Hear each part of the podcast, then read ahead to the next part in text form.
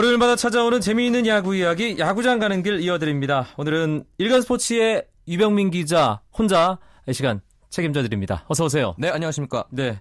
시범 경기가 한창인데요. 스포츠 스포츠 야구장 가는 길에 공식 정리남. 지난주 시범 경기 주요 이슈들부터 정리해 주실까요? 네, 먼저 또 외국인 선수의 부상 소식이 전해졌습니다. 바로 롯데의 어, 히메네즈 선수인데요. 네. 히메네즈 선수는 14일 날 그 팀 자체 청백전을 마친 뒤에 그 마무리 훈련으로 러닝을 하다가 허벅지에 통증을 호소했습니다. 진단을 해 보니까 햄스트링이 미세 파열이 발견돼 가지고 무려 4주 동안 휴식이 필요하다는 결과가 발견됐습니다. 중심 타자로 활약이 기대됐는데 아쉽게 개막전에서 볼 수 없게 됐습니다. 역시 담당 팀이다 보니까 유병민 기자도 이 소식을 전하면서 표정이 좀 어두워지네요. 아 힘듭니다. 예. 여기에 지난 주말에는 기아의 새 홈구장이죠. 경기죠. 광주 기아 챔피언스 필드가 첫 시범 경기를 열고 팬들에게 선보였습니다. 네. 또 여기에 또 봄비로 인해 수요일에는 3경기 그리고 목요일에는 한 경기가 취소가 됐는데요. 전력 점검이 필요한 감독들은 좀 우천 취소에 아쉬운 목소리를 좀 냈습니다. 지난주 어떤 팀들이 팬들의 눈길을 좀 끌었나요? 구구단 NC가 어, 금요일에 넥센을 꺾고 6경기 만에 시범 경기 첫 승을 신고했습니다. 그 중심에는 돌아온 박명환이 있었는데요. 네. 박명환은 어, 이날 0대 1로 뒤진 7회 등판에서 1이닝을 무실점으로 깔끔하게 막아냈습니다. 그리고 곧바로 타선이 터지면서 시범, 경, 시범 경기 첫 승리가 어, 승리를 올리는 기쁨도 함께 누렸습니다. 어, 김경문 감독은 올 시즌 NC 불펜이 좀 불안해서 좀 걱정을 하고 있는데요. 박명환이 좋은 모습을 보이자 불펜에 힘이 될 것 같다고 그, 어, 반겼습니다. 시범 경기에서는 정규 시즌 활약을 기대케 하는 그런 네. 스타들 주목받는 선수들이 나오기 마련인데 이번 시범 경기에서도 여러 이름들이 눈에 띄어요. 네, 특히 그 중에서 지난주 이용균 기자가 언급했던 넥센의 강지광이 네. 지난주에도 뭐 불을 뿜었습니다 말 그대로. 광자가 들어가니까요. 아, 예, 그렇죠. 네. 예, 비날 광자라고 하시죠. 네. 예, 그렇죠. 타율은 2할 7푼 8리에 그치고 있지만 그 장타력을 과시하면서 그 넥센의 공격을 이끌고 있습니다. 13일 목동 SK전에서 SK 외국인 선수 레이에스죠. 레이에스를 상대로 홈런 두 방을 터뜨렸습니다. 하나는 낮은 공을 완벽하게, 완벽하게 밀어서 넘기더라고요. 예, 넘기더라고요. 예. 그러면서 어, 또 공교롭게 지난 8일에 두산의 유희관에게 홈런을 기록했거든요. 3개 홈런이 전부 좌투수에게 기록을 했습니다. 아. 그래서 올 시즌 좌완 스페셜리스트가 되지 않을까라는 그런 생각을 해보고 강정호 선수가 또 잘하니까 또 다시 팬들에게는 LG를 떠나서 잘하는 거 아니냐 이런 또 얘기가 또 나오고 있습니다. LG를 떠나서 넥센으로 가면 이렇게 다들 터진다. 그렇죠. 이런 얘기가 나오고 있고요. 그런데 또 영혁 예. 감독은 이렇게 잘하고 있지만 아직 1군에 자리가 없다. 예. 네, 그래서 다른 팀 팬들이 상당히 좀 시기하더라고요. 많이 시기하고 있습니다. 강지광은 우리 2군 선수예요. 그렇죠. 염경엽 감독이 한마디가 네, 다른 팀 팬들이 시기하고 있습니다. 상당히 좀 예. 시범 경기 관전 포인트, 음, 뭐 여러 개가 있겠습니다만 이번 주 관전 포인트는 어떤 걸 짚어볼 수 있을까요? 네, 시범 경기가 이번 주까지 진행이 됩니다. 그리고 이제 한주 쉬고서는 다음 주말에 개막전이 열리는데요. 이전까지는 시범 경기가 약간 테스트적인 성격이 강했다면은 이제부터는 정말 실전 모드로 경기를 치를 것으로 보입니다. 자연스럽게 어느 선수가 주전을 차지했는지 가늠할 수 있는데요. 기대를 모았던 선수들이 과연 1군 엔트리 살아남을지 그것도 관심이 모아지고 있고요. 여기에 또 이번 주말에는 새로 완공된 울 울산구장이 팬들에게 첫 선을 보입니다. 네. 롯데와 한화가 주말 2연전을 칠 예정인데요. 시범 경기가 공, 어, 시범 경기이기 때문에 공식 개장 경기로는 지정이 안 됐지만 울산 야구 팬들에게 정말 뜻깊은 경기가 될 것으로 보입니다. 울산 야구장 개장 이야기 해주셨는데 지난 주말에 역사적인 그렇죠. 일이 있었죠. 네. 어, 광주 기아 챔피언스필드 정말 한국 프로야구 최고의 명문팀인 타이거즈가 새롭게 사용할 홈구장이 네. 공식 개장 네. 경기를 가졌어요. 네, 그렇습니다. 어, 지난 15일과 16일 기아와 두산의 경기가 이 광주 기아 챔피언스필드에서 열렸는데요. 일단 뭐 가장 관심을 모은 건 어떤 시설을 갖췄느냐에 그 팬들이 관심이 모아졌습니다. 먼저 보니까 메이저리그 그 트렌드를 반영해서 필드를 향해 열려 있는 그 개방형 메인 concourse를 적용을 했습니다. 네. 이게 이제 어느 방향에서 보든 그라운드를 다 응시할 수 있도록 만들어 놓은 건데요. 여기에 내야석 경사가 굉장히 완만해서 경기 관람이 굉장히 편합니다. 어. 또 이제 스카이박스와 뭐 클럽 라운지, 또 외야의 잔디석과 어린이들을 위한 sand park, 그리고 뭐 테라스석 등 다양한 이벤트석이 만들어졌는데요. 여기에 선수들을 위한 시설도 정말 최상급으로 홈팀과 원정팀 모두 뭐 널찍한 라커룸, 트레이닝실, 샤워실 등 다 갖췄습니다. 음, 사실 야구장의 주인은 엄밀히 말하면 팬들이잖아요. 그렇죠. 팬들이 아주 많은 팬들이 광주 기아 챔피언스필드 찾았습니다. 주말에 어떤 반응들이든가요? 이틀 동안 3만 8천 명이 찾았습니다. 어마어마한 수치인데요. 네. 지난 저희가 개막 시범 경기 개막전 2연전 때 3만 8천 명이 찾았다 얘기를 했는데 4경기에서 광주는 2경기에서 광주에서만 3만 8천 명이 모였습니다. 일단은 구장 정원이 한 2만 2천 석 예, 되니까요. 2만 2천 석 되니까요. 예. 기자 굉장히 컸는데요.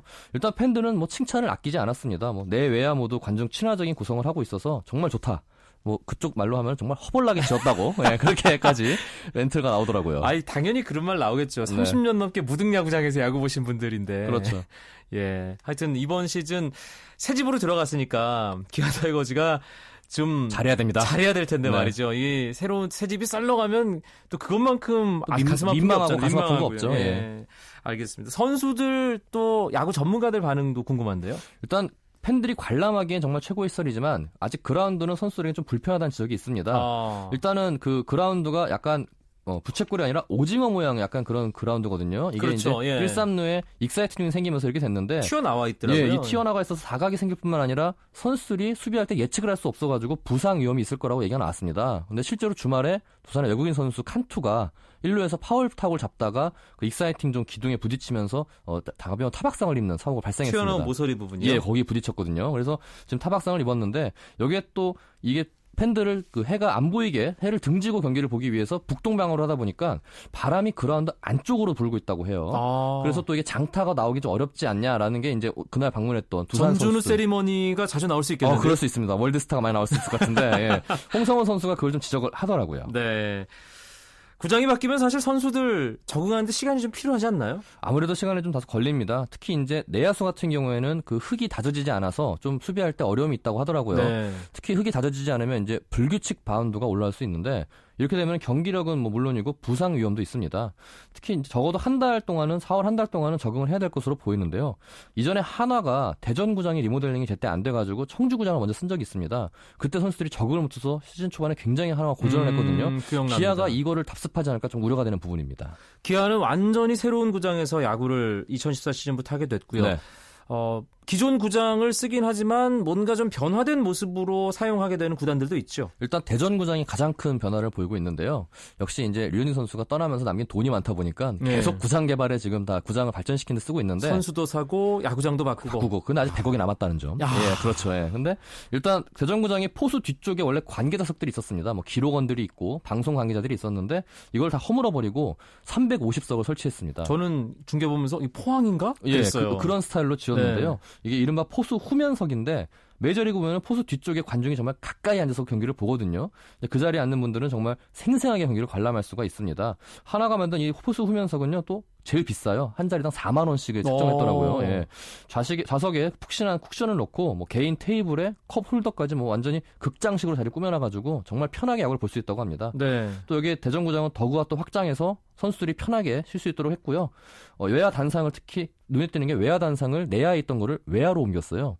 그래서 외야에서 응원을 신나게 하고 내야는 가족적인 분위기로 조용히 관람을 하자 이렇게 또 탈바꿈했습니다. 네, 대전구장도 이제 찾는 팬들이 아 좋아졌구나. 네, 또 여기에 확실하게 가지실 수 있는 목동과 뭐 사직, 잠실 그리고 문학구장들은 펜스를 교체했어요. 아무래도 선수들 안전과 직결되다 보니까 네. 매년 펜스는 보강하는 추세입니다. 알겠습니다.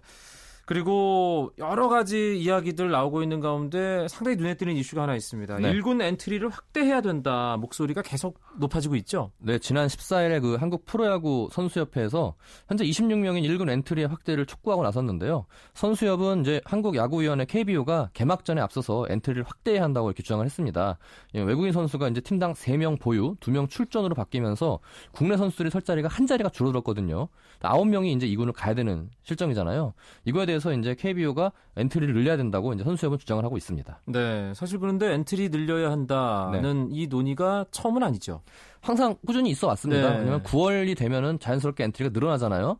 그렇기 때문에 그동안 쉬쉬하고서 그냥 어, 크게 신경을 쓰지 않았는데 올해는 실질적으로 정말 한 명씩 자리를 잃었기 때문에 이제는 그 뭐랄까 보상 차원에서도 엔트리가 늘어야 한다. 이 목소리가 높아지고 있는 실정입니다. 그러니까 지금 현재는 26명. 네, 26명. 1군 엔트리가 27명을 한명 늘어야 된다는 어, 그런 선수협회 측의 목소리인데 네. 미국과 일본은 일군 엔트리가 몇 명인가요? 미국은 25명이고요. 그리고 일본은 28명입니다. 어. 선수협은 이제 야구 환경 자체가 질적으로 다른 미국과는 뭐 엔트리 비교해서 안 된다고 하고 일본은 같은 경우에 28명이잖아요. 또 외국인도 많고. 그러니까 적극적으로 이걸 활용을 해야 된다 하고 특히 이제 적다 보면 투수가 혹사당할 가능성이 있기 때문에 이를 고려해서라도 최대한 빨리 1군 엔트리를 확대해야 한다고 지금 주장하고 있습니다. 네. 그런데 사실 팀 수가 늘어났을 때 조금 우려했던 네. 그리고 실제로 그런 모습이 조금 나타나기도 나왔죠. 했던 예. 게 선수가 확대가 되면 전반적으로 선수 수준이 하향 평준화되는 것이 아니냐. 그러니까 1군 엔트리 확대도 그런 문제를 야기할 수 있지 않을까. 그런 우려의 목소리도 있잖아요. 그런 우려도 분명히 있죠. 경기력 저하만큼은 피해야 되기 때문에 아직까지 엔트리 확대가 그렇게 공론화되지 않은 것 같고요.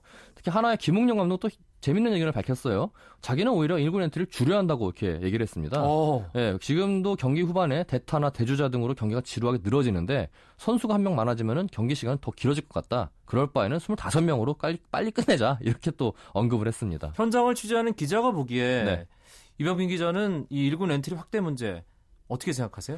저는 일단 그 자리를 잃은 선수들한테 안타까운 일이지만 저는 26명, 26명을 유지하는 게 맞다고 보고요. 네. 일단 저도 27명이 될 경우에는 정말 경기 시간이 한 적어도 4, 5분은 늘어나질 것 같아요. 그러면 음. 이제 팬들에게도 좀 아, 별로 아, 좋지 않은 상황인 것 같고 저희도 이제 빨리 끝나고 퇴근하는 게 좋기 때문에 농담이고요. 예, 아무튼 예. 경기력 향상을 위해서는 경기력 유지를 문제, 위해서는 중요한 예, 문제예요. 저는 엔트리를 중계하는 아나운서들 아 그렇습니까? 그럼요. 예. 화장실 가기도 힘들고. 네, 저도 엔트리를 유지하는 게 맞다고 봅니다. 그리고 이 선수 한 명을 더 알아야 돼. 그렇죠. 예, 그건 중요한 문제는 아닙니다. 네. 예, 하여튼 경기력 팬들에게 더 질적으로 높은 경기, 더 즐거운 야구를 보여줄 수 있는 방법이 무엇인가 그 부분이 가장 중요하게 예, 판단돼야 될 기준점이 됩니다. 아직까지 감독이나 예. 코치, 선수나 관계자들이 한 번 모여서 회의를 한 적이 없어요. 아하. 이 기회에 한번 다 같이 모여서 한번 대승적인 토의를 하는 건 나쁘지 않다고 봅니다. 터놓고 얘기를 좀 해봐야겠네요. 네. 알겠습니다. 오늘은 어, 여기서 줄이겠습니다. 일간 스포츠 이병민 기자 고맙습니다. 예, 고맙습니다.